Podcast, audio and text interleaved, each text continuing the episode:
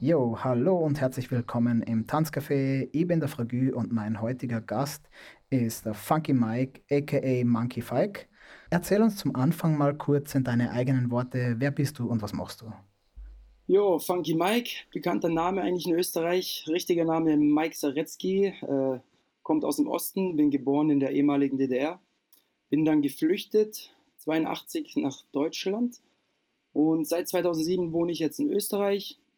Und ja, tanzen tue ich eigentlich seit 1996. Nee, früher eigentlich schon, sorry.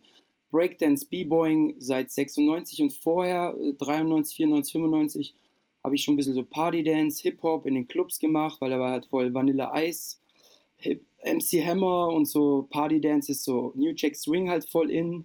Und dann habe ich da schon ein bisschen getanzt in den Clubs als 14-, 15-Jähriger. Und dann 96 eigentlich voll auf B-Boying, Breaking konzentriert, weil mich das voll fasziniert hat. Und 2004 habe hab ich dann meine eigene Tanzschule eröffnet, die FAK Dance School die aus der Crew Flora Kids entstanden ist, die eben zweimal IDO-Weltmeister war und ja auch beim Battle of Year sehr erfolgreich und eigentlich eine sehr erfolgreiche Crew war. Eben es war so die ähm, Ursprungscrew von Benny Kimoto, weil wir haben uns ja mit den Schweizern zusammengetan, die Rockets Crew und wir waren die Floracos aus Deutschland, so waren wir eine deutsch-schweizer Crew, die Flora Kids und ja, da waren wir sehr fett unterwegs und ja, 2007 dann auch gab es dann die Project Crew, mit der wir auch sehr erfolgreich waren, auch sehr bekannt in Österreich. Und ja, und jetzt ist 2021 und ich tanze immer noch. sehr schön. Im Tanzcafé eine Frage, die auf jeden zukommt. Was ist denn dein Drink? Ja, Gin Tonic. Gin Tonic aus dem Grund, weil das einfach ähm, ähm, der Rausch gefällt mir irgendwie halt so. Das ist ein bisschen anderer Rausch wie bei anderem Alkohol und ich habe nie Kater danach. Also ich kann fünf Gin Tonics trinken, am nächsten Tag geht es mir gut.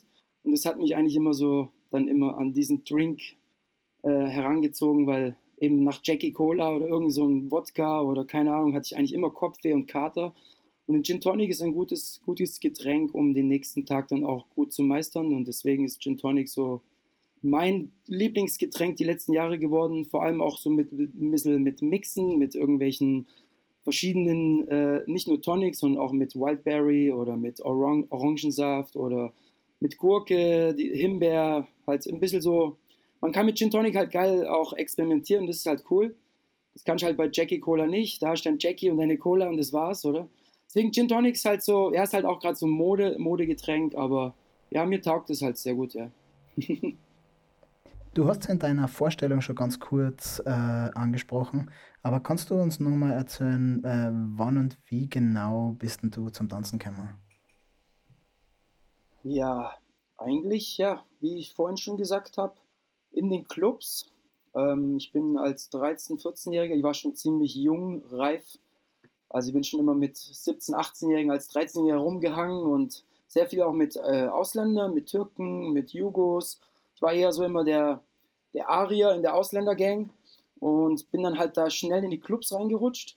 Und damals in den 90er Jahren war halt Tanzen überall voll aktiv. Da kamen ja auch dann äh, eben die ganzen Clips raus mit äh, auch Music Instructor dann später mit Flying Steps und äh, Vanilla Ice, MC Hammer, Big Daddy Kane, äh, ja, die ganzen Oldschool New Jack Swing Hip-Hop-Dances und da habe ich dann angefangen, meine ersten Running Mans zu machen, meine ersten Boogie-Wellen und ja, war eigentlich eher so, ja, so Spaß ein bisschen, Spaß am Tanzen, weil damals war ich noch Leistungssportler, war Triathlet und habe das so nebenher immer ein bisschen gemacht, weil es mich fasziniert hat. Und dann 96 habe ich die ersten B-Boys getroffen. Und zwar waren das Step to This aus München. Äh, die waren bei uns in der Jam, bei einer Jam in Lindau, in der Inselhalle am Bodensee und haben dort voll gerockt. Und da habe ich dann das erste Mal Windmills gesehen und äh, Six Steps und Freezes und so. Und das hat mich halt voll gepackt. Und dann haben wir eigentlich gleich mit meinen Kumpels, mit meinen ausländischen Kumpels, mein, äh, mein engster Kumpel war ein Italiener, sind wir dann immer eigentlich draußen trainieren gegangen, so, haben uns einen Pappkarton geholt und haben uns dann auch diesen Beat Street Break-In-Film, nee, Break-In war zuerst, bevor Beat Street.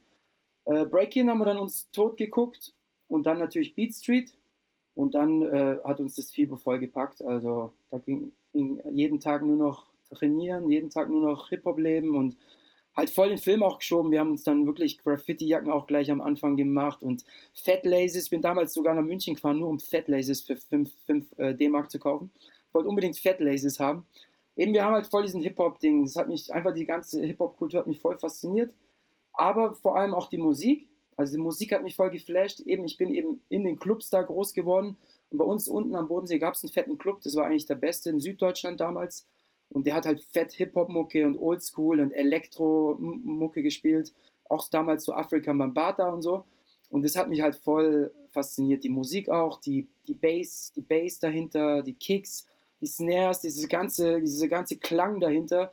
Äh, und dann habe ich eigentlich angefangen erst DJing. Also ich war eigentlich erst DJ in den Clubs dann auch und hab, war eigentlich immer nur so nebenher, so ein bisschen ein paar Wellen gemacht, ein bisschen rumgetanzt und war eigentlich hauptsächlich DJ, habe mich da so mit einem Kumpel zusammengetan und waren dann auch Resident DJs in dem Club, in diesem berühmten süddeutschen großen äh, Club in Lindau. Und ja, und dann irgendwie kamen dann die B-Boys, eben Step to This habe ich dann gesehen, dann die Newborn Breakers habe ich gesehen aus Friedrichshafen, das waren die ehemalige Crew, oder das waren so die Vorreiter von Rocking Till Death, mit Kenan und Sesai und mein Mentor Andy Pohl. Ähm, die haben mich dann so richtig in diese Breakdance-Szene mit rein, reingebracht und dann ging es eigentlich Schlag auf Schlag. Dann haben wir Too Funky kennengelernt aus Biberach und dann haben wir sogar 97 gleich, ich habe gerade ein Jahr gebreakt, haben wir 97 schon Battle of Year mitgemacht, weil mein bester Freund eigentlich, der mir damals Breaken beigebracht hat, B-Boy Bounty, der war sch, äh, Schwarzer, so 1,90 Meter Schwarzer, so ein Camel war das. Der hat mir Backspin beigebracht und alles und der wurde dann nach, der ist dann nach einer Jam, hatte der einen schweren Autounfall und ist im Rollstuhl gelandet. Und dann haben wir für ihn Battle of the Year, Battle of the South in Deutschland mitgemacht und haben uns dann alle zusammengetan, alle B-Boys aus, aus dem Bodenseebereich und haben uns Only for Bounty genannt und haben dort sogar, glaube ich, die Top 8 gerockt gegen Rocking, äh, gegen Rock Maniacs, Battle Rock Maniacs und so gebattelt und ja, hey, das war krasse Zeit und es war so meine erste Erfahrung mit Battles auch und Jams und auch in Kirchheim Tech waren wir oft, da haben wir auch dann Point Blank, Point Blank Breakers kennengelernt, äh, Southside Rockers, äh, eben wir haben diese Stuttgarter Szene halt sehr, sehr gefeiert und sind oft dorthin gefahren, weil Stuttgart ging es damals voll ab, Mannheim, Heidelberg mit Torch und Tony L. und also das war so hm, meine ersten Anfänge, 96, 97, aber auch voll gleich reingerutscht in die Hip-Hop-Kultur, so richtig Eben, ja. Und dann auch mal Pauli getroffen aus Wien sofort, eigentlich gleich 96 eigentlich schon der, bei einer Jam in Bludenz in Vorarlberg, die B-Boy Soul Tribe und ja, und danach, ja, alles, dann ging es eigentlich nur noch ab, also kein, kein Zurück mehr. Hast du irgendeine traditionelle Ausbildung für den Bereich, was du jetzt machst, oder hast du alles in der Szene gelernt, so Learning by Doing mäßig? Ja, was heißt traditionelle Ausbildung? Ja, ich sage mal, traditionelle Ausbildung ist Reisen, Austauschen, Jammen, Cyphern, auf Jams hinfahren, Leute kennenlernen. Das ist für mich eigentlich so die klassische Ausbildung als B-Boy, als Hip-Hopper. Ähm, ich habe schon auch so eine ADTV Hip-Hop-Tanzlehrerausbildung gemacht und so, aber nichts zu vergleichen mit dem, was man lernt auf der Straße, was man lernt, wenn man reist und umeinander fährt und Leute kennenlernt und sich austauscht. Das ist das ist für mich die klassische Hip-Hop-Ausbildung immer noch sogar. Also ich halte überhaupt eigentlich gar nicht viel so von so Ausbildungen von Tanzschulen und so.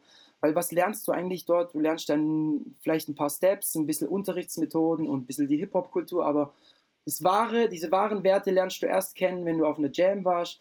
Ähm, wie jetzt zum Beispiel war ich jetzt vor zwei Wochen wieder auf einer fetten Jam, auf der Concrete Jam in Lausanne beim, beim Amjad, oder? Und es war wieder wie Backflash, also wirklich diese Cyphers, äh, B-Boys mit Graffiti-Jacken und alle am, am, am Jammen und austauschen, danach Afterparty, alle am See chillen, zusammen, zusammen ein Smoken, trinken, labern. Das ist einfach wirklich Gold wert und da lernt man, finde ich, die klassische Hip-Hop-Ausbildung, oder? Bei einer Jam. und dieses, natürlich, diese ganze Knowledge von den Steps und so, das kommt dann halt über die Jahre, oder? Dann äh, sieht man da mal einen Step, will man den lernen, dann macht man dort mal bei einem Workshop mit oder man tauscht sich aus und man sieht da mal ein Video und, und macht es nach und äh, ja, ist halt ich denke, die Knowledge kommt dann über die Jahre erst, über die ja, 10, 15 Jahre. Man kann nicht erwarten, dass man nach 5, 6 Jahren voll die Knowledge bekommt. Ähm, das ist einfach Erfahrungssache. Wie in jedem Ding, wie in jeder Kultur, als Künstler, als Musiker oder als Sportler auch, musst du einfach diese Erfahrung haben, um dann später diese Knowledge einfach zu haben und dann auch weiterzugeben und einfach auch diesen Lifestyle vom Hip-Hop, diese, diese Euphorie dahinter, diese einfach diese Liebe auch dahinter, oder dieses Feeling, äh, die Musik dahinter und alles, das, das lernt man erst über Jahre. Also ich war am Anfang auch eher äh, noch so ein bisschen zwiegespalten. Weißt du, dann kam ja auch diese Korea-Szene dann so rüber zu uns geschwappt aus Japan und so. Alle am Power-Moven, alle am Durchdrehen und da war eher so das Akrobatische auch gefragt und gar nicht mehr so dieses Musikalische und Tänzerische und Person, Personal, äh, Personality halt, oder? Und erst später dann so 2001, 2, 3 ist dann wieder so ein bisschen mehr Licht aufgegangen. Also bei mir war es eher so am Anfang voll real, Hip-Hop voll gelebt, dann so ein bisschen abgeschweift, ein bisschen kommerziell, weil wir auch viele Shows hatten. Wir waren so voll in der Showszene auch drin durch das IDO. Ähm, wir haben da echt fette Shows gehabt und dann bin ich eigentlich wieder ein bisschen back to my roots, weil ich gemerkt habe, diese kommerzielle Szene ist überhaupt nichts für mich. Eben da auf kommerziellen Bühnen rumzuhüpfen für irgendwelche Leute, für, für ein bisschen Gage. Ich wollte dann eben eher mich representen, zeigen, was ich kann und die Hip-Hop-Kultur einfach vertreten, oder? Das war mir immer wichtig einfach. Äh, und Deswegen bin ich auch vielleicht in der Szene immer so ein bisschen, ähm, ähm, nicht, wie sagt man, äh, nicht schlecht angesehen, sondern einfach ein bisschen gefürchtet halt, weil ich halt immer so ein bisschen mein, mein, meine, meine Emotionen mit reinbringe im, im Hip-Hop, weil ich einfach das Hip-Hop so sehr geliebt habe und so, so sehr da tief drin war, dass ich einfach nicht verstanden habe, dass dann andere dieses Hip-Hop so kommerziell verkaufen und so kommerziell auch ausüben. Das war für mich einfach dann, es ging so gegen meinen Stolz und deswegen bin ich dann halt oft gegen Leute auch äh, angeraten, ähm, weil ich gesagt habe, hey Leute, das ist kein Hip-Hop, was ihr da macht und äh, ja, aber ich bin mir einfach immer treu geblieben und wollte einfach, ja, ich, ich versuche es auch meinen Kids immer noch so weiter zu, weiterzugeben, auch meinen ganz kleinen, zum Beispiel zehnjährigen Kids oder so oder achtjährigen. Ich tanze immer noch auf Real, Real, Real Music, wirklich auf Oldschool Rap und Funk und Soul und Disco und bei mir kommt kein Drake und keine kommerzielle Musik in die Tanzschule oder im Unterricht. Will einfach allein von der Musik her, weil die Musik ist unser Grundstein vom Hip-Hop, weil ohne die Musik hätten wir ja nie getanzt, weil die Musik hat uns zum Tanzen geleitet und die Musik ist einfach für mich der Grundstein, um, um die Kultur, um Hip-Hop zu verstehen, weil auch in den Texten von den Rappern, äh, diese, die, die Message, was die Rapper in den Texten weitergegeben haben und das, da ist so viel dahinter, das verstehen manche immer noch nicht, die, die teilweise jetzt schon 10, 15 Jahre Hip-Hop äh, tanzen oder leben. Es ist halt, ja, ich bin da halt immer noch so ab und zu ein bisschen skeptisch gegenüber solchen Leuten, weil ich finde einfach, wir sind ja irgendwie vergleichbar wie Bruce Lee, seine Kung-Fu-Kultur, oder? Äh, Bruce Lee hat dieses, diesen Shit einfach auch richtig gelebt und hat es hat es natürlich auch kommerziell äh, äh, gut verkauft, aber er ist trotzdem sich treu geblieben und hat Kung Fu oder Karate einfach geil real verkauft, oder? Und wir waren ja alle Kung Fu und Bruce Lee Fans, weißt du, ich meine, weil es einfach so stylisch war. Oder? Und dieses Stylische vom Hip Hop, das wollte ich immer den Leuten weitergeben, so, weil es gibt ja auch unstylischen Hip Hop, weißt du? Eben wenn du irgendwo bei einer Jam bist und dann kommen da so B-Boys, die sich hinten im, im, im Eck erstmal drei Stunden aufwärmen mit Skinny Jeans das ist halt für mich kein Hip-Hop, weil ich einfach, ja, Hip-Hop ist Jammen, Party haben. Also wir sind ja durch Party entstanden und deswegen bin ich immer noch voll auf dem Partyfilm, obwohl ich jetzt schon 5, 44 Jahre bin, aber für mich ist eine Party einfach auch ein Grundstein für, für Hip-Hop. Party, Spaß haben, die Musik genießen, tanzen, Community, jammen und ja, es ist einfach, ja, so hat sich das ergeben. Nachdem du jetzt schon vorher kurz deine Kids angesprochen hast und die Tanzschule, kannst du uns kurz was über den Aufbau von deiner Tanzschule erzählen? Wie war die Motivation, es zu machen und was waren die schweren Schritte am Anfang? Eigentlich war es jetzt in Österreich, deswegen bin ich eigentlich in Österreich gelandet. Gar nicht so schwer irgendwie, weil wir sind ja als, gleich als Sportverein durchgestartet. Auch wenn ich eigentlich als erstes als Kulturverein starten wollte, weil wir eine Kultur sind. Aber damals meine Geschäftspartnerin, die mich da, die mich da unterstützen wollte, die Ingeborg, die wollte einfach einen Sportverein und dann sind wir da so in diesen Sportverein-Schiene reingerutscht. Ja, es war eigentlich relativ einfach, weil ich nicht so der Typ bin, der jetzt unbedingt gleich, und es war am Anfang auch so, gleich dieses Tanzstudio fett einrichten wollte. Und also unser Tanzstudio war am Anfang wirklich schlimmer wie ein Jugendhaus. also wirklich, wir hatten wirklich ein Sofa drin, ein paar kaputte Spiegel, ein paar Graffitis. Es war echt wie so ein kleines abgestorbenes Jugendhaus. Und eben, wir haben gar nicht viel Geld investieren müssen am Anfang. Wir wollten einfach nur einen Raum, wo wir trainieren konnten und wo wir die Kultur und die Kids trainieren konnten äh, und die Kultur weitergeben konnten. Und sogar Ken Swift war damals unser erster Workshop 2007 und er hat damals selber schon, äh, war selber schon geflasht, wie es bei uns aussah.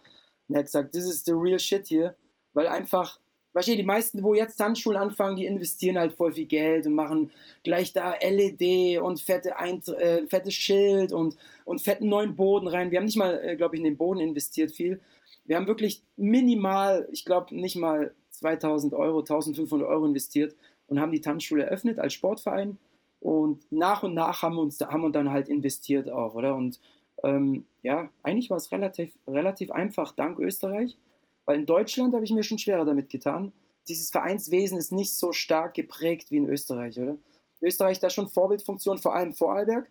Vorarlberg mit, mit Sport, mit Kultur, mit der Oper hier auch. Und also es war eben, ja, es, das war eigentlich der Grund, warum ich auch nach Österreich gekommen bin, oder? Weil es hier einfach viel einfacher war. Ich bin immer der Typ, so einfach machen, drauf los und learning by doing und einfach, einfach trauen, einfach, ja, ich, wir sind, ich sag mal dazu vielleicht, ja, Macher halt. Oder wir sind die Macher, die einfach machen.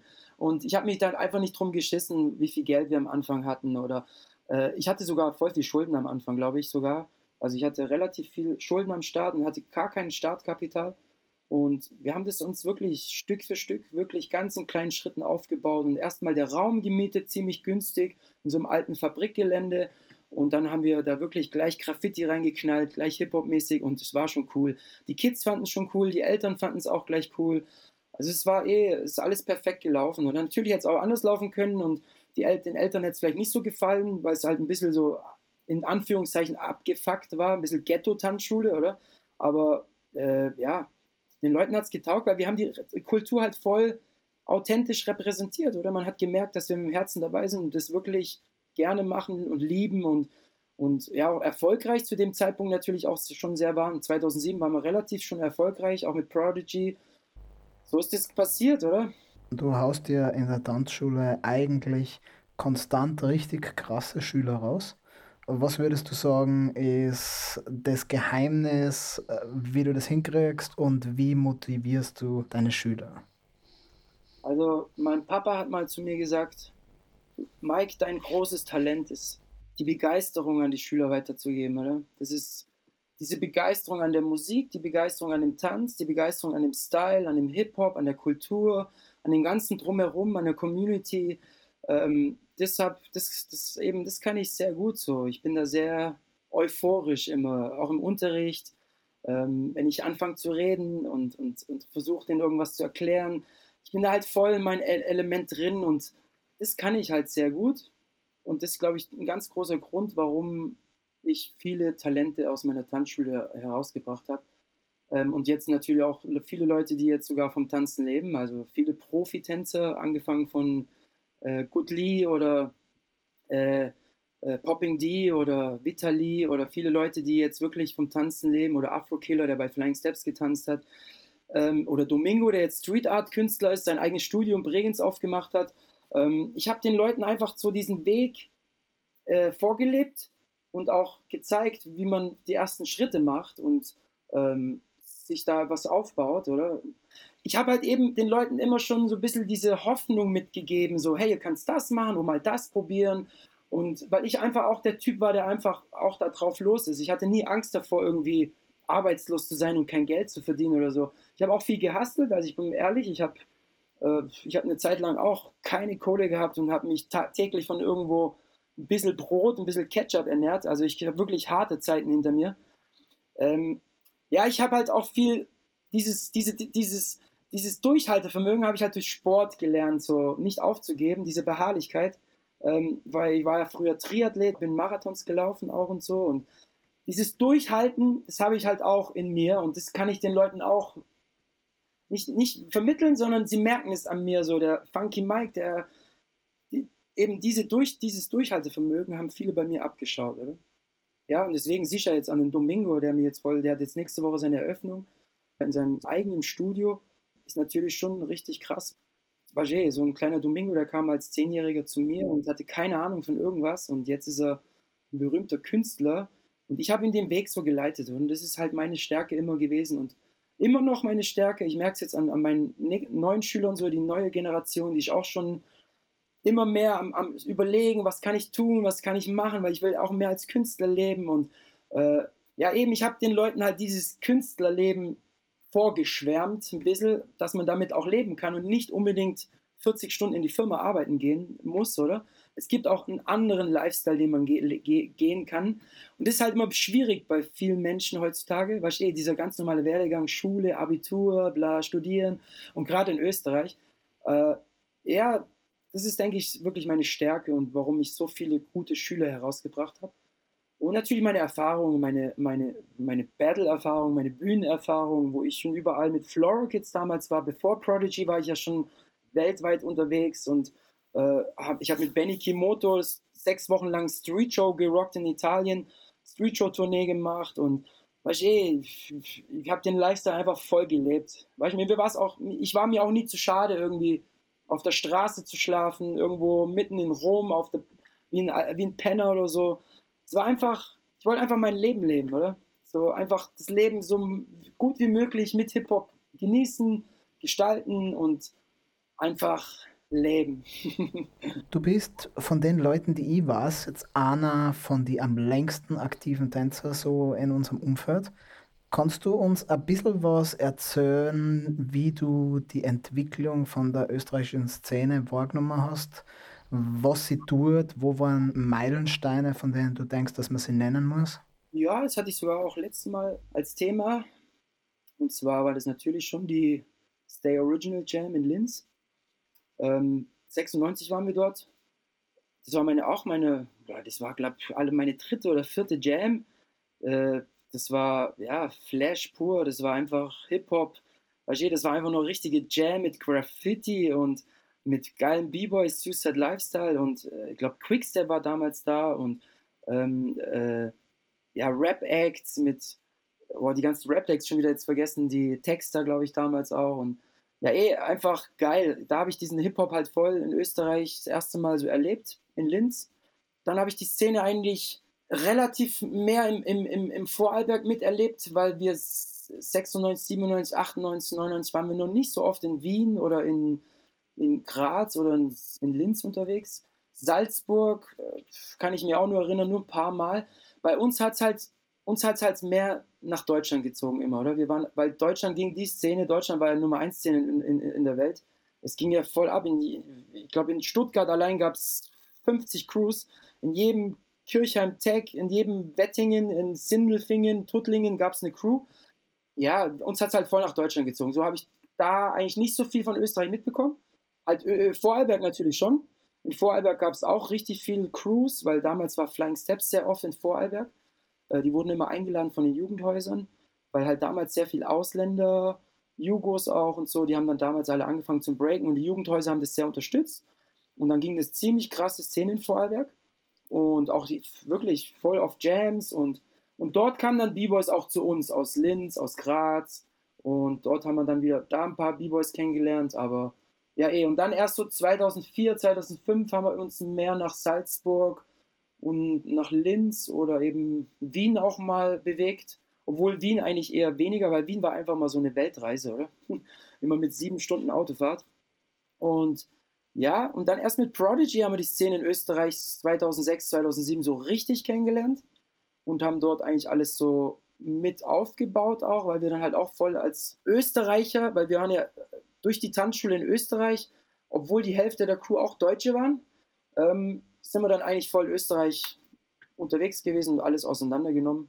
Äh, ihr wisst selber, in Salzburg waren wir sehr oft und da und dort und ja eh, und Battle of Year dann auch gewonnen. Äh, ja, und dann haben wir Österreich eigentlich sehr, sehr schätzen gelernt und die Szene hat mir eigentlich immer sehr getaugt und ich fand Österreich immer cool, vor allem Salzburg.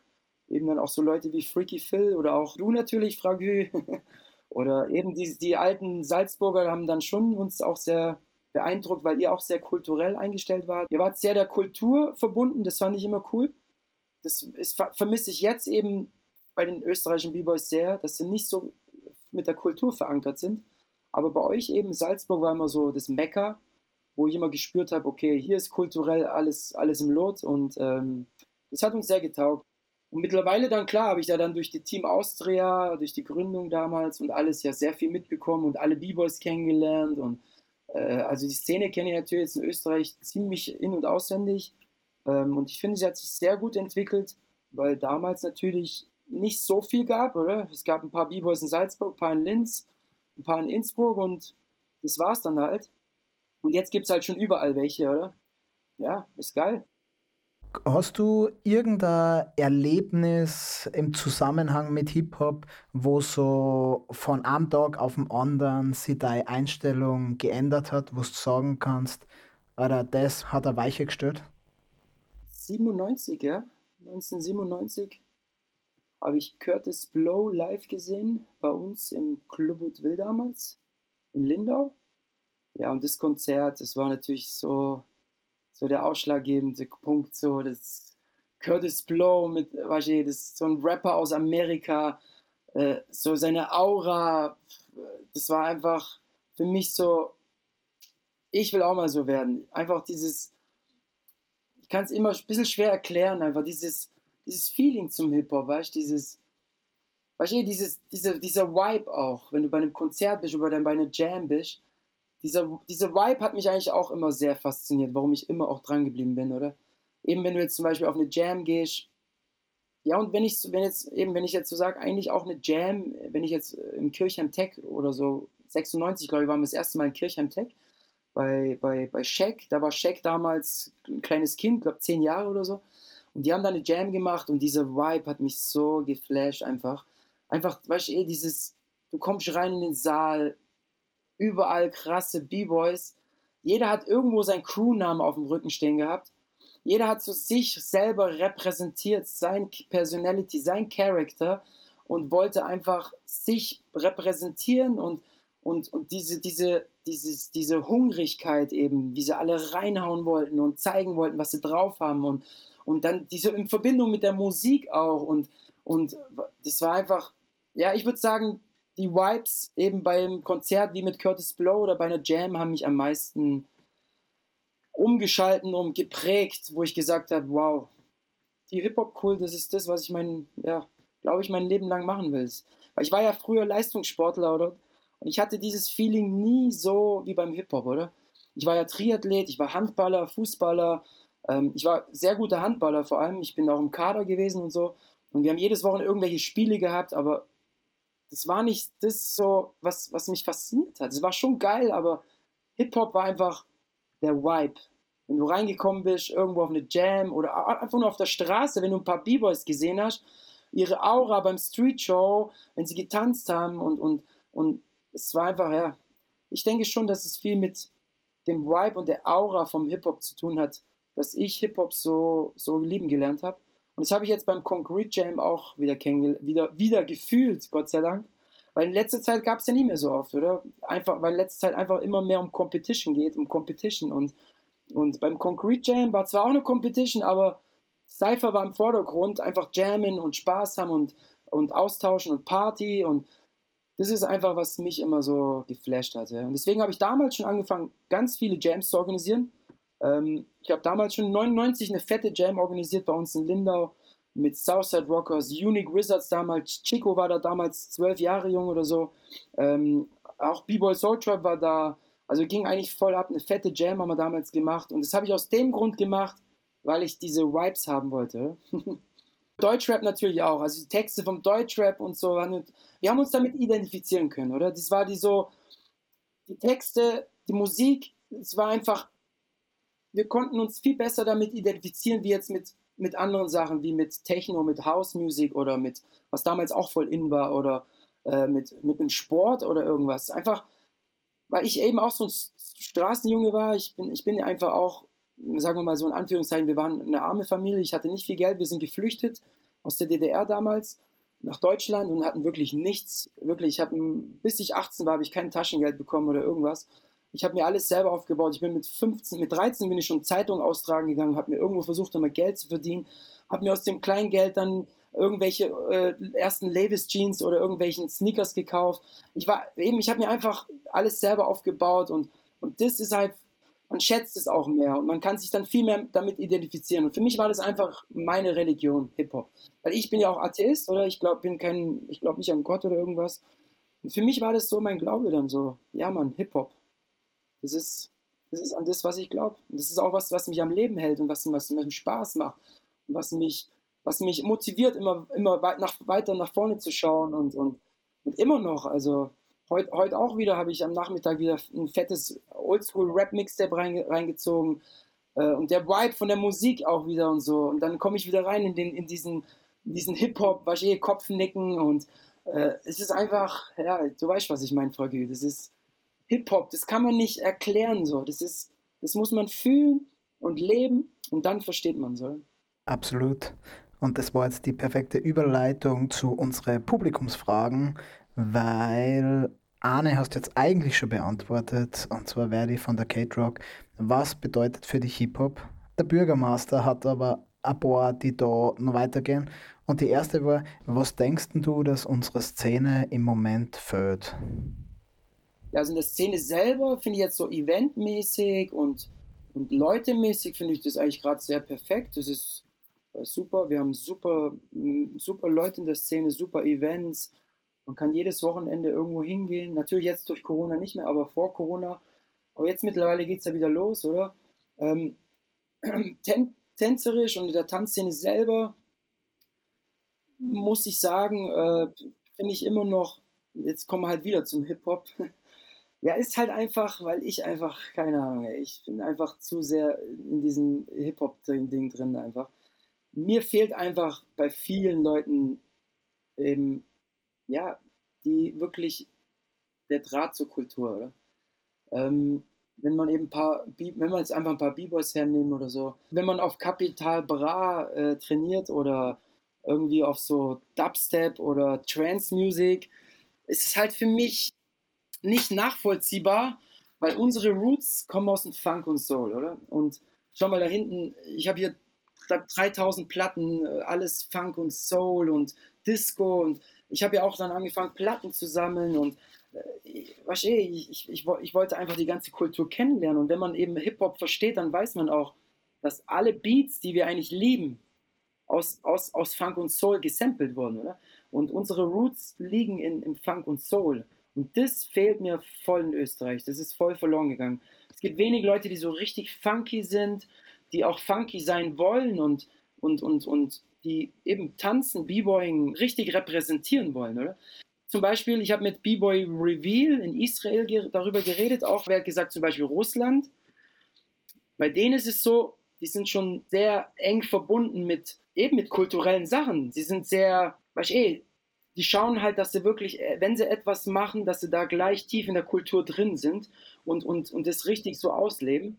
Und das ist bei uns halt in Österreich eben nicht so, oder? Bei uns wird die Kultur eben eher beiseite geschoben. Es geht eher jetzt gerade im B-Boying mehr um die Moves, mehr um das Attraktive, mehr um dieses Boom, ich bin der krasseste beim Red Bull BC One, oder?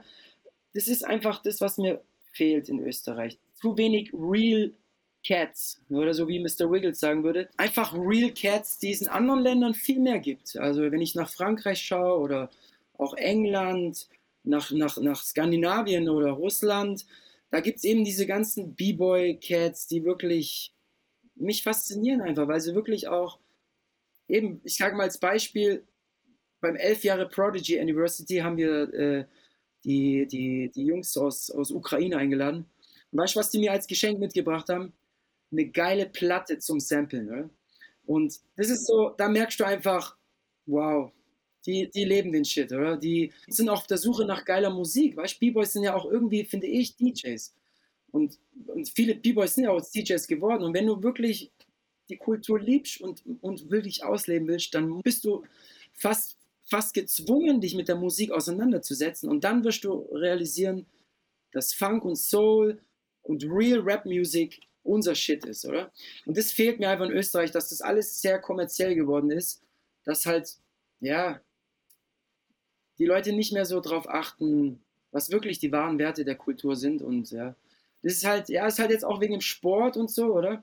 Aber ich denke, es gibt trotzdem, weißt du schon mal, es gibt ja Beispiele irgendwie aus anderen Ländern, die auch äh, krass erfolgreich sind. B-Boy Focus, nur als Beispiel, Alter. Der ist so ein Real Cat, aber er ist einfach auch kommerziell auch erfolgreich, oder? Er hat es trotz, dass er Underground ist, trotzdem kommerziell erfolgreich geschafft. Und ich denke, das ist ein Schritt, was Österreich vielleicht noch ein bisschen mehr in Angriff nehmen sollte, weil ich mag ich es halt nicht zu sehr kommerziell, weil kommerziell ist halt, du tanzt, du bist, du bist irgendwie wie jemand, wie, wie viele andere, oder? Und Hip-Hop war eigentlich immer eigene Persönlichkeit, oder? Du strahlst deine Persönlichkeit aus äh, und es ist halt, ja, es ist nicht mehr so. Also um Persönlichkeit geht es auch nicht mehr bei uns in Österreich. Das ist halt ein bisschen bisschen verloren gegangen, oder? Die meisten wollen halt eher so sein wie der oder der, wie der Superstar. Und ja, ist schade. Deswegen, ja, da könnte man mehr machen. Das fehlt mir in Österreich sehr. Also die Verankerung zur, zur Hip-Hop-Kultur, ja. Nachdem wir jetzt auch ein bisschen über Musik schon geredet haben, du bist ja selber DJ und produzierst Musik. Wie ist das dazu gekommen und wie ist es gekommen, dass du da genau die Genres ausgesucht hast, die du machst?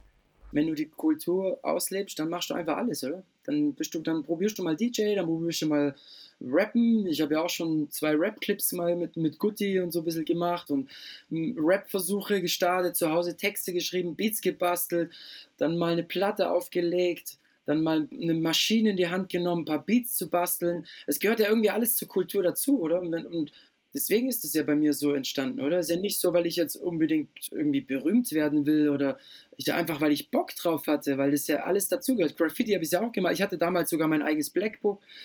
Ähm, ich habe auch Blackbook gehabt, habe immer reingezeichnet, habe mir auch von anderen Writers ins Blackbook reinzeichnen lassen. Äh, eben. Und so bin ich halt auch zur Musik gekommen, oder? Und ähm, ja, aber durch die Technik halt, weil es für mich halt auch einfacher war, der Zugang halt für mich war einfacher durch Computer und alles, weil damals hatte, hatte ich halt kein Geld, um 3000 Euro für eine, für eine MPC oder so zu, äh, zu bezahlen. Und deswegen ist jetzt halt 2006 oder 2007 bin ich das erste Mal so ein bisschen mit Musik produzieren in Kontakt gekommen, habe es aber dann eher noch schleifen lassen, weil ich eben voll auf dem B-Boying-Film war, oder? Und 2011, 12 ging es dann richtig los bei mir. Da habe ich dann so richtig, wow. Und das ist, jetzt komme jetzt wieder auf das zurück, weil ich die Musik so liebe. Nochmals, ich tanze eben, weil ich nicht, weil ich äh, berühmt werden wollte, was ich ja eigentlich auch nie geworden bin. Ich bin jetzt nicht irgendwie so der berühmte Superstar Little Zoo oder äh, Stormtänzer geworden. Ich wollte einfach eben, die Musik hat mich so fasziniert und deswegen wollte ich es auch mal gern selber probieren zu machen, oder? Dann habe ich meine ersten Schritte angefangen, gemerkt, wow, es macht ja voll Spaß. Und dann habe ich auch meine Hip-Hop-Beats, meine ersten produziert und auch sogar so sehr coole Beats gemacht. Am Anfang viel gesampelt auch. Und dann komme ich natürlich in dieses Sample-Ding rein und dann checkst du erstmal, ah, okay, da kommt dieses Sample her. Da hat ähm, ähm, zum Beispiel Nas oder ähm, äh, Chief Rocker Sample oder was weiß ich, wo sind die ganzen Samples her von Snoop Dogg und Dr. Dre und, und dann checkst du erstmal diesen ganzen Zusammenhang und dann, ja, und dann kam natürlich House Music, weil House Music mich jetzt vom Produzieren her einfach mehr reizt, weil äh, Hip-Hop wird dann irgendwann langweilig, ähm, weil es einfach, ein Hip-Hop-Beat hast du manchmal in 20 Minuten fertig. Einen geilen Sample, Kick, Snare, Hi-Hat, eine Bassline und dann ist das ist ein Hip-Hop-Beat perfekt. Also du siehst ja, die Hip-Hop-Beats sind alle sehr minimal. Das sind manchmal echt nur 10, 15 Spuren drin und dann war es das. Und, und House-Musik hat mich dann in dem Sinne auch fasziniert, wegen, nicht wegen, wegen dem, auch wegen dem Vibe, dass bei House-Musik einfach immer natürlich dieses Monotone ist, aber durch dieses Monotone dann auch diese Schwankungen hat mit, mit Vocals, mit Bassline, mit verschiedenen Elementen. Und äh, ja, wenn du die Musik einfach liebst, dann magst du auch House-Musik. Also ich habe das oft mit, mit House-DJs auch diskutiert und so. Schau mal, wirklich ganz viele House-DJs, die jetzt House auflegen, kommen vom Hip-Hop.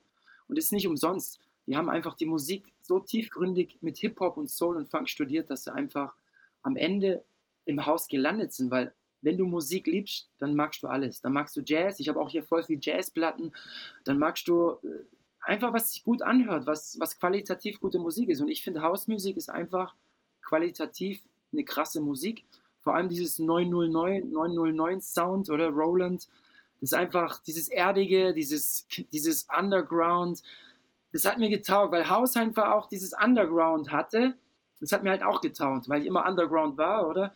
Und jetzt bin ich da halt auch so tief reingerutscht, dass ich jetzt auch auf englischen Labels schon released habe, auf äh, und ja, eigentlich da voll drin bin und sogar meine zwei Vinyls, ich habe schon zwei Vinyls released.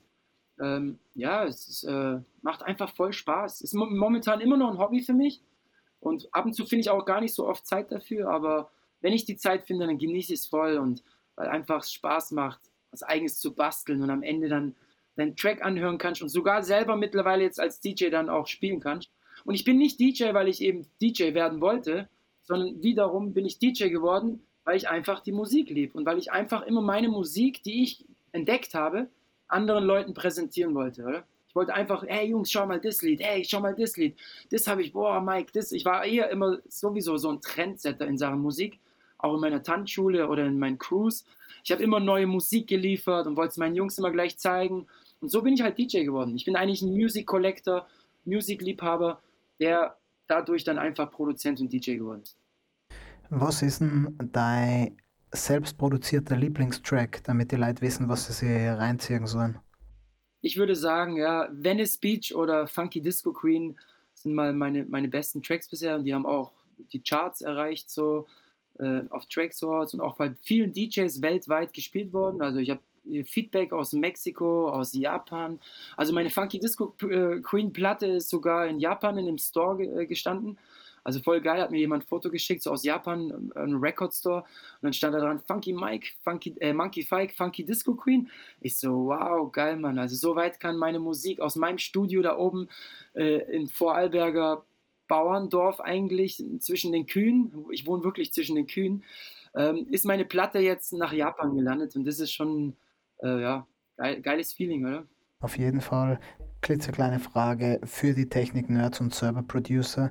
Was ist denn das Equipment, mit dem du arbeitest? Ja, Ableton Live natürlich. Ableton Live ist die DAW, die ich benutze. Äh, gibt ja eben äh, Fruity Loops, äh, Logic und so. Oder äh, die meisten, also 80% der Producer, benutzen jetzt eigentlich alle Ableton Live. Äh, mit dem bin ich ja auch gleich eingestiegen. Das ist eigentlich das Beste, weil da kann ich, mit dem kann ich auch live spielen und ist einfach richtig, richtig äh, durchstrukturiert. Vor allem das erste Mal, wo ich davor gesessen war, war wirklich Chaos. Da denkst du, okay, was mache ich jetzt da? Äh, ja, eh, Everton Live und dann äh, habe ich auch jetzt einen Synthesizer von Yamaha, ein DX7, das ist so ein Oldschool 80er Jahre Synthesizer, mit dem die ganzen Oldschool Boogie Funk und sogar Popmusik damals viel gemacht wurde. Ähm, eben so Genesis oder Madonna hat auch schon mit den Yamaha DX äh, Sachen produziert oder Whitney Houston und so. Eben, und dann habe ich noch äh, jetzt meinen Ableton Push, der eigentlich, eigentlich gleichzeitig ein Mixer, eine Drum Machine und äh, alles Mögliche ist, um mit deiner DAW, mit deinem Software auf dem Computer zu arbeiten. Ähm, und ich habe auch noch eine kleine Korg Bassline, mit der ich auch ab und zu noch arbeite. Und ja, eh, und so kleine Instrumente arbeite ich auch ab und zu. Ich habe sogar so einen kleinen Shaker, äh, immer mit dem ich die Shakers mache. So ein kleines Ei, weißt du, eh, so ein Ei. oder eben so eine kleine Triangel oder ja, eh halt. Aber hauptsächlich arbeite ich dann schon viel mit digital auch, mit Roland Cloud auch. Da kann man eben zum Beispiel auch Demuja, äh, berühmter DJ hier aus, aus Österreich, arbeitet auch mit Roland Cloud. Da kannst du halt alle Softwares, äh, alle Machines und alle Dinge kannst du da als, an, als digital sozusagen mit dem arbeiten oder mit der 808, mit der 707, mit, mit den ganzen Sachen kannst du da einfach auf der Software arbeiten, genau. Coole Sache. Schnellfragerunde, gehen wir es an. Was würdest du auf eine riesengroße Werbetafel in deiner Heimatstadt schreiben?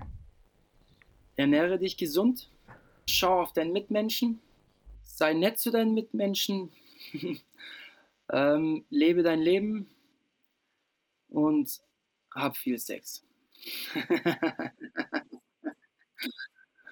Was machst du zum Abschalten? Oh ja, hm, Musik, ähm, aber Autofahren genauso. Autofahren äh, liebe ich auch sehr gerne, so mal drei, vier Stunden irgendwo hinfahren, Sound rein. Äh, Im Auto, muss ich ehrlich sagen, sind mir meine meisten Ideen gekommen. Meine meisten kreativen Show-Ideen oder meine, meine Ziele habe ich dort immer gesteckt im Auto. Ähm, da schalte ich sehr gerne ab und komme richtig runter und Ähm, ja, Autofahren, Musik hören, das ist für mich so, auch wenn es vielleicht so klingt, ist ja gefährlich, da schaltet man ab, aber ich habe noch nie in meinem Leben einen Autounfall gebaut. Ähm, ja, also Autofahren ist wirklich so ein Ding, wo ich sage, da kann man wirklich abschalten. Drei Bücher oder Dokus, die man deiner Meinung nach kennen muss. Freshest Kids, How Not to Die als Buch und Storm sein Buch finde ich auch, sollte man mal gelesen haben, ja. Bei welchem Thema musstest du mal deinen Standpunkt ändern? Ja, mit Ernährung. Ich war richtig schlimm früher. Also man muss ehrlich sagen, ich war ein richtiger Rabauke. Also bei mir hat sich sowieso sehr viel die letzten zehn Jahre getan, so kopfmäßig. Ich war wirklich äh, ja, hart unterwegs. Mich hat Ernährung so gut wie null interessiert. Ich glaube, ich habe einmal im Jahr Brokkoli gefressen oder so. Ich habe das gar nicht wahrgenommen. Für mich war Ernährung einfach einfach irgendwas fressen, Hauptsache Magen voll, scheißegal ob Döner, Pizza. Äh, ich hatte schon meine Lieblingssachen, so was ich gerne, äh, Spaghetti. Ich war eher so der italienische Typ, so, aber trotz dessen war meine Ernährung sehr, sehr schlimm und dort muss ich jetzt mittlerweile einfach zugeben, dort ist jetzt wirklich so, wie du es gesagt hast, muss ich jetzt zugeben, da habe ich mein Leben falsch gelebt. Weil jetzt, ähm, ja, ich merke es auch jetzt so, durch die Ernährung, ich bin viel klarer, so, ich bin glücklicher auch, merke ich so. Ich bin, ich, ich fühle mich auch viel besser durch die Ernährung, oder? Ähm, du, ich esse momentan sehr, sehr viel so, sehr viel Gemüse, Obst, Hülsenfrüchte, Kichererbsen, Bohnen und ey, und das tut mir so gut, ich merke das so auch. Glaub mir, also ich kann es nur jedem weiterempfehlen, sich vegetarisch zu ernähren. Es ist einfach, finde ich, auch die Zukunft. Es geht da nicht nur um deine Gesundheit, sondern auch um Klimawandel, um, um, um, um, um, um alles, um, um, um auch um um die Tierquälerei vor allem auch, was ich jetzt gar nicht mehr haben kann, weil ich jetzt auch seit zehn Jahren einen Hund habe. Ähm, ja, ich kann einfach nur jedem sagen, das hat mich sehr geprägt, sich umzustellen auf vegetarisch. Also ich habe selber Leute darüber ausgelacht, sogar meine eigenen Schüler habe ich ausgelacht und gesagt, ja, dieses vegetarisch, vergiss das oder so. Und ich kenne immer noch Leute, die reden so, sogar mein eigener Bruder. Aber jetzt bin ich so tief da drin, dass ich gar nicht mehr zurück kann und ich merke einfach, das ist einfach, das wird jedem Menschen so gut tun und es würde unserer Umwelt und allen noch viel besser tun, wenn alle mal sofort aufhören, Fleisch zu essen. Aber das kann ich einfach vergessen. Die Menschen sind so, du, du greifst eben die Menschen damit an, wenn du anfängst, darüber zu diskutieren, hey, hör mal auf, Fleisch zu essen, oder? Das habe ich jetzt auch gemerkt. Ähm, aber ja, jeder muss sein Ding finden. Aber ich glaube, das ist sowieso die Zukunft. Du merkst ja immer mehr. Äh, McDonalds verkauft jetzt auch McPlant und äh, das ist, das wird jetzt sowieso die Zukunft, weil es, das führt gar nichts dran vor. Es, es, es, wird, es wird die Zukunft zu 100 Prozent, weil wir haben gar keine Ressourcen mehr, um so viel Fleisch zu produzieren irgendwann. Und deswegen, werdet jetzt alle vegetarisch, das hat mich sehr geprägt. Ähm, das ist wirklich etwas, wo ich einfach jedem empfehlen kann und sagen kann, mach, zieh es einfach mal durch ein Jahr und dann schau, wie du dich fühlst. Und ich fühle mich richtig gut. Ich stehe auch viel früher auf. Ey, ich bin früher mal bis 12 Uhr einzig am Schlafen gewesen und jetzt, Alter, 7 Uhr wach, bumm, am Arbeiten. Am ich merke einfach, meine Energie ist auch ganz anders, oder? So einfach alles drumherum. Du merkst es auch. Mein Körper ist auch, ich krieg wieder Sixpack und so. Ich hatte voll den Bierbauch eine, eine Zeit lang so ein bisschen so, bisschen, nicht Bierbauch, aber halt auch viel vom Trinken, vom McDonalds, Pizza fressen und so. Und jetzt kriege ich wieder so langsam Sixpack äh, mit 44, weißt du, mein, das ist schon, das macht schon viel aus. Also. Welchen Ratschlag würdest du denn deinem jüngeren Selbst geben? Ähm, die Schule äh, gut abzuschließen, weil da war ich eher schlechterin. Das habe ich halt schleifen lassen. Aber diesen Ratschlag würde ich auf jeden Fall, gebe ich auch jetzt meinen Schülern immer noch mit und sage, hey Leute, konzentriert euch auch auf die Schule und haut da voll rein, weil es ist einfach so, dein Werdegang und dein Leben wird sich so entwickeln, wie auch deine Schule sich entwickelt, wie du dort Gas gibst. Wenn, weil wenn du später einfach in Anführungszeichen nur ein, ein Sparverkäufer wirst, du wirst nicht glücklich sein mit deinem Leben. Das ist einfach so. Du wirst, du wirst halt ewig rumschleifen und da mal wieder arbeiten und da mal. Wenn du wirklich in der Schule schon Gas gibst, findest du dann vielleicht auch deinen dein Weg, wo du, wo du dann vielleicht auch dein, deine Bestimmung findest oder dein, dein, deine Lust dran, dann wirklich dein Leben geil zu gestalten und, und Spaß am Leben zu haben, in der Früh aufzustehen, wirklich mit Lust und, und, und, und Lifestyle aufzustehen und sagen, ja, heute stehe ich auf. Oder es gibt ja diesen Spruch so, man, man, man steht da, man steht nur, stehst du gerne in der Früh auf. Wenn du wirklich gerne in der Früh aufstehst, dann liebst du dein Leben und dann magst du dein Leben. Wenn du nicht in der Früh gerne aufstehst, und so geht es mir wirklich, ich stehe in der Früh gerne auf, weil ich einfach, ich habe so viele Sachen zu tun, da was zu tun, da. Ich freue mich auf die Sachen, die ich, die ich, die ich zu tun habe, oder? Und, und wenn man, das, das versuche ich meinen Kids auf jeden Fall immer ganz, ganz oft beizubringen, dass sie einfach da Gas geben, wo es wichtig ist. Und es ist einfach die Schule weil ich habe schleifen lassen. Ich, wenn ich zugebe, ich, würd, ich hätte schon gern studiert, irgendwas so Sport oder Sprachen vielleicht oder keine Ahnung, irgendwas, was mich halt voll auch interessiert. Jetzt mittlerweile auch Ernährung. Das wäre natürlich was, was, was, ja, ich habe das verpasst. Und das gebe ich meinen Le jungen Leuten jetzt weiter. Verpasst es nicht so wie ich, weil ich habe in Anführungszeichen nur einen Hauptschulabschluss und eine, eine abgeschlossene Mechanikerlehre. Man kann mehr aus seinem Leben machen, oder? Als nur äh, weil man, wenn man mehr aus seinem Leben macht, dann wird man auch im Kopf, denke ich, ähm, viel offener und, und ist nicht so, vielleicht auch nicht so eingeschränkt vom System. So, man wird, man wird ja vom System ja auch sehr schnell klein gehalten als, als Normalo, der einfach, weißt eh, und die Leute, ich finde einfach, ich merke es ja auch, ich, ich, bin, ich bin ja auch irgendwie so, so Menschendurchschauer, so ich beobachte Menschen und weiß, weiß schon eigentlich schon mal so, ich kann Leute sehr gut zuordnen, was das so für Typen sind.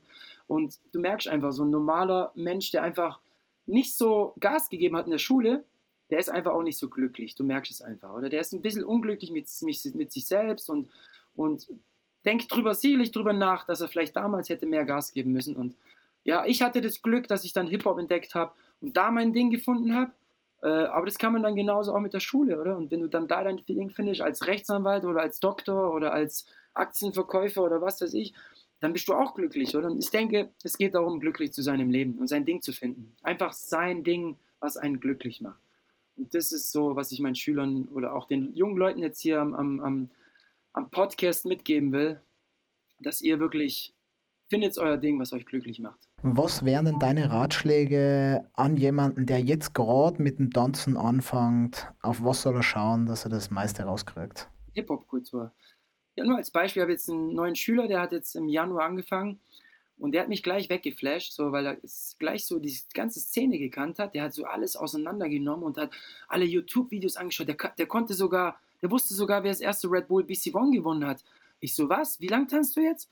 Der wusste schon voll viel über die Kultur und da und, und ich denke eben, das Wichtigste, wenn du tanzen anfängst, informier dich erstmal, schau Dokus an, Freshest Kids. Also Freshest Kids hat mich zum Beispiel auch sehr äh, beeindruckt.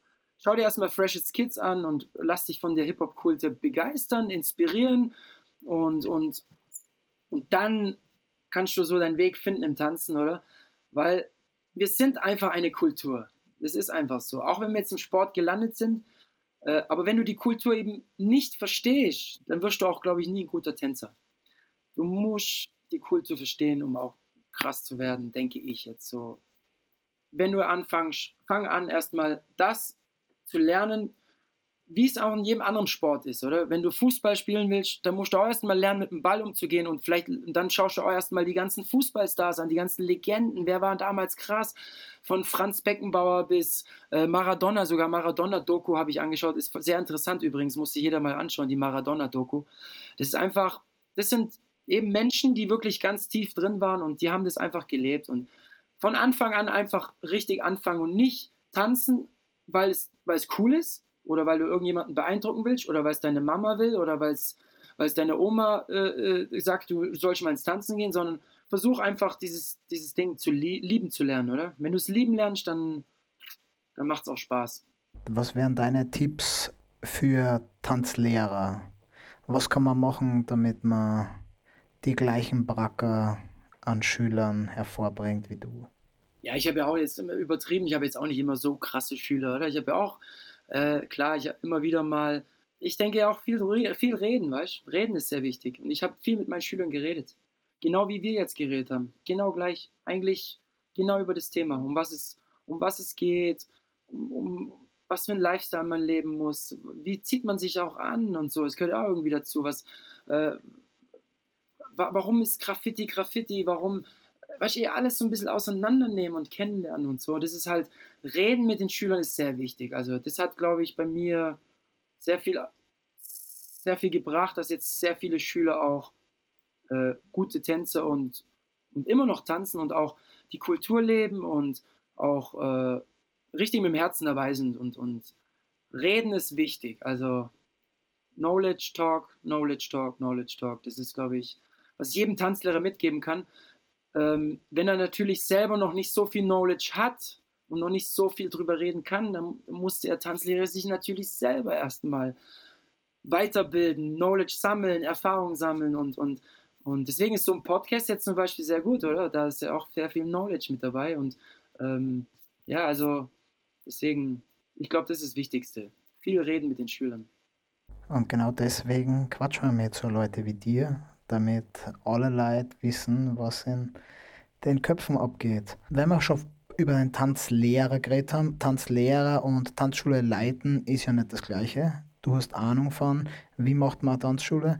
Was sind so Sachen, die Leute, die darüber nachdenken, eine Tanzschule aufzumachen, garantiert vergessen, weil es nicht auf der Hand liegt, aber in Wirklichkeit wahnsinnig wichtig ist? Ja, das wäre jetzt vielleicht, ja, ich muss jetzt, glaube ich, fies werden. Lern erst mal selber tanzen. Dann kannst du eine Tanzschule auf. Es gibt nämlich einfach viel zu viele Leute, die wirklich noch gar nicht so reif sind, aber schon daran denken, eine Tanzschule aufzumachen. Oder? Und das ist, glaube ich, der falsche Weg. Weil es ja, denke ich, wie, wie, wie im Karate auch im Kung Fu. Ich vergleiche immer gern das, weil es einfach auch so Ähnlichkeit mit uns hat. Du musst erst einen schwarzen Gürtel haben, um eine Tanzschule aufzumachen, oder? Und wenn du erst den gelben oder den grünen Gürtel hast, bist du noch nicht reif dafür. Und ich, ich habe ja auch neun Jahre damit gewartet, oder? Ich hätte ja auch gleich äh, nach zwei, drei Jahren eine Tanzschule aufmachen können. Aber ich denke, das ist so, ja, es eigentlich geht ein bisschen, es tut ein bisschen abschweifen von deiner Frage, weil du gesagt hast eben, was, was, was, was vergisst man eben so, wenn man eine Tanzschule aufmacht. Aber irgendwie ist für mich das eben das Wichtigste. So, lern du selber erstmal alles kennen und bild dich weiter und lern alles und dann kannst du einfach das weitergeben. Und das ist halt beim Hip-Hop gerade so wichtig, finde ich. Ähm, bei anderen Tänzen natürlich kann natürlich sein, dass als Standard-Lateintänzer schneller unterrichten kannst und schneller eine Tanzschule aufmachen kannst wie beim Hip-Hop. Aber im Hip-Hop bin ich gar nicht der Fan davon, wenn Leute mit fünf Jahren, schon fünf Jahren Erfahrung eine Tanzschule aufmachen, weil das ist irgendwie der falsche Weg. Und natürlich finde ich, wichtig ist eine gute Musikanlage. Weil ich war jetzt wieder in Luzern am letzten Freitag unterrichten, eine fette Ballettschule dort, weißt aber die Anlage hatte Wackelkontakt und so schlechte Qualität und alles. Und ich denke mir so, Leute, unser Instrument ist die Musik. Und wenn du keine gute Anlage hast, wirst du einfach keinen Erfolg haben mit einer, mit einer guten mit einer Tanzschule, weil Musik macht den Tanz, Musik macht den Vibe, Musik macht das Feeling und eine geile Anlage im, im Tanzsaal. Das ist, was viele nicht dran denken, wenn sie eine Tanzschule aufmachen, weil einfach sie da eher sparen wollen und sagen, komm, wir holen uns nur für 500 Euro eine kleine, kleine Box oder so, das reicht für uns. Aber nee, ich war immer eher der Typ, der gesagt hat, hey, da muss was Fettes rein, ich will einen geilen Klang haben, ich will, dass die Musik gut hörbar ist und äh, das war für mich immer sehr wichtig und deswegen, das glaube ich, was viele immer vergessen, wenn sie eine Tanzschule aufmachen, eine geile Anlage, oder? Investiert da, Leute, das kann ich nur empfehlen. Abschlussfrage, Mike. Stehen gerade irgendwelche Projekte an, die unsere Zuhörer wissen sollten oder wo sie Arbeit von dir verfolgen können? Ich bin ja jetzt viel am Produzieren auch. Äh, das sind für mich so meine Projekte halt, aber so Tanzlehrermäßig mache ich jetzt auch, starte ich jetzt eine Ausbildung mit der Nicole in Zürich. Ähm, da wollen wir so eine kleine Real Hip-Hop eben wirklich, wir wollen da auch mit so Leuten wie mit Capella und so zusammenarbeiten wollen wir so eine kleine Ausbildung machen für Real Hip-Hop Dance. Mit eben, klar, Hip-Hop ist jetzt nicht unbedingt auch House, weil es ist immer so ein bisschen schwierig, wenn man Hip-Hop sagt, weil House ist eigentlich nicht in der Hip-Hop-Kultur drin, aber ähm, wir wollen einfach alles, so die Szene, diese Szene-Tanz, so dieses Just a Boo und Flavorama, äh, diese Szene wollen wir dort fördern in Zürich, äh, weil einfach in Zürich momentan in der Schweiz sehr viel kommerziell äh, äh Lady Gaga-Style getanzt wird. Und es ist halt, ja, das wollen wir da ein bisschen jetzt mit Projekt starten. Und ja, eh. Und sonst äh, mache ich jetzt gerade äh, auch wieder einen coolen Workshop. Nächste Woche kommt Bataya und Martha zu uns. Äh, machen wir ein fettes Hip-Hop-Dance-Camp. Ähm, ja, Bataya ist auch ein sehr guter Freund von mir. Ich, äh, wir mögen uns seit Jahren und ich, genau so wie er die Kultur auslebt, tanzt, liebt, die Musik auch repräsentiert. Genauso, finde ich, sollte man Hip-Hop leben und ähm, ja, eh, das wäre jetzt auch noch interessant, vielleicht für, für, den einen oder anderen Österreicher, der Lust hat zum Kommen. Aber ist jetzt, glaube ich, schon nächste Woche, äh, übernächste Woche, in zwei Wochen. Ähm, ja, eh, und ähm, ja, sonst ergibt sich jetzt dann wieder viel, weil durch Corona war jetzt alles ein bisschen stillgelegt. Ähm, ich will jetzt noch wieder ein paar Battles organisieren und Austin Hip Hop Championship will ich wieder machen für die Jugend, dass sich da wieder ein bisschen austoben können und ja, steht vieles auf dem Programm. Also ich denke, das nächste Jahr wird sehr interessant. Für alle, die es noch nicht wissen oder dem Mike nicht folgen, ähm, checkt euch auf Instagram Monkey Fike mit einem Unterstrich dazwischen. Also wie Funky Mike, nur die Anfangsbuchstaben vertauscht. Und den Channel von der FRK Dance School. Dann habt ihr die ganzen aktuellen Infos, was rund um Funky Mike abgeht. Mike, hast du noch irgendwelche letzten Worte an unsere Hörer, bevor wir unseren Drink nehmen und für heute einen Hut drauf hauen? Ja, also ich grüße jetzt auch nochmal alle so, die mich kennen, die jetzt zuhören. Alle meine B-Boy und Tänzer und Graffiti und Rap und DJ-Homies und äh, ja, danke, dass es euch alle gegeben hat in meinem Leben, weil ihr habt mein Leben natürlich auch sehr bereichert und diese ganzen Erfahrungen und äh, ja, ich grüße euch alle, Österreich. Danke, dass ihr alle noch viele, viele noch aktiv sind und viele noch dran sind. Und ja, ich grüße auch Comet Rock, cooler Typ einfach. Und danke auch an Fragü hier für das coole Gespräch. Sowas tut natürlich immer voll gut, so über so ganze Sachen zu reden. Und äh, ja, es ist einfach so wieder so ein bisschen Selbstwahrnehmung, dass man so, was man eigentlich auch schon alles gemacht hat und wo man eigentlich jetzt steht nach über 25 Jahren Hip-Hop. Also eben seit 96 mache ich das jetzt schon und ist echt krass. Ja, ich danke euch, Österreich vor allem, weil Österreich hat mir sehr viel ermöglicht. Wir sehen uns bald auf den Jams wieder und ja, ich wünsche euch alle viel Glück, bleibt gesund und werdet vegetarisch. Vielen Dank, Mike, fürs Gespräch, tollen Input und einen guten Blick in was ist passiert in Vorarlberg und dem Rest von Österreich in den letzten 25 Jahren. Geile Session und wir sehen uns hoffentlich, wie du gesagt hast, bald wirklich wieder auf einer Jam. Ciao. Yeah, peace.